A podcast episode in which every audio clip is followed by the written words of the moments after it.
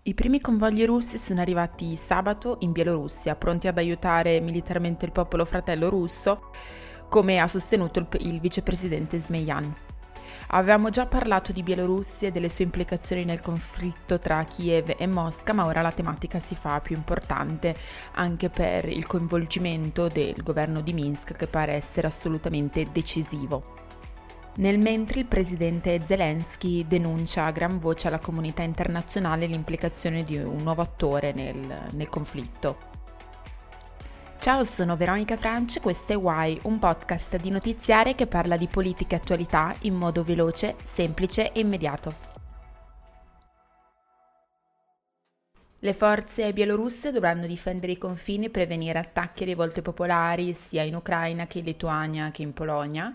Serviranno come forze di sicurezza e di controllo per prevenire ulteriori attacchi su, sul suolo russo, come quello avvenuto sul ponte che collega la Crimea con la madrepatria, avvenuto qualche settimana fa.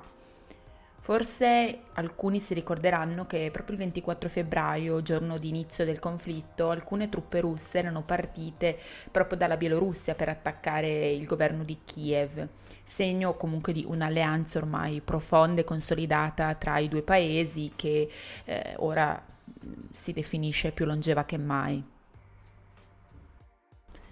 Alcune fonti eh, sostengono che in Bielorussia si attiva già da un po' di giorni una mobilitazione parziale ma allo stesso tempo segreta che vieta agli uomini di lasciare il paese.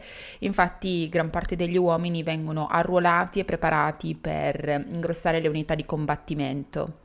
Le ipotesi alla base del coinvolgimento bielorusso vertono su quattro fronti.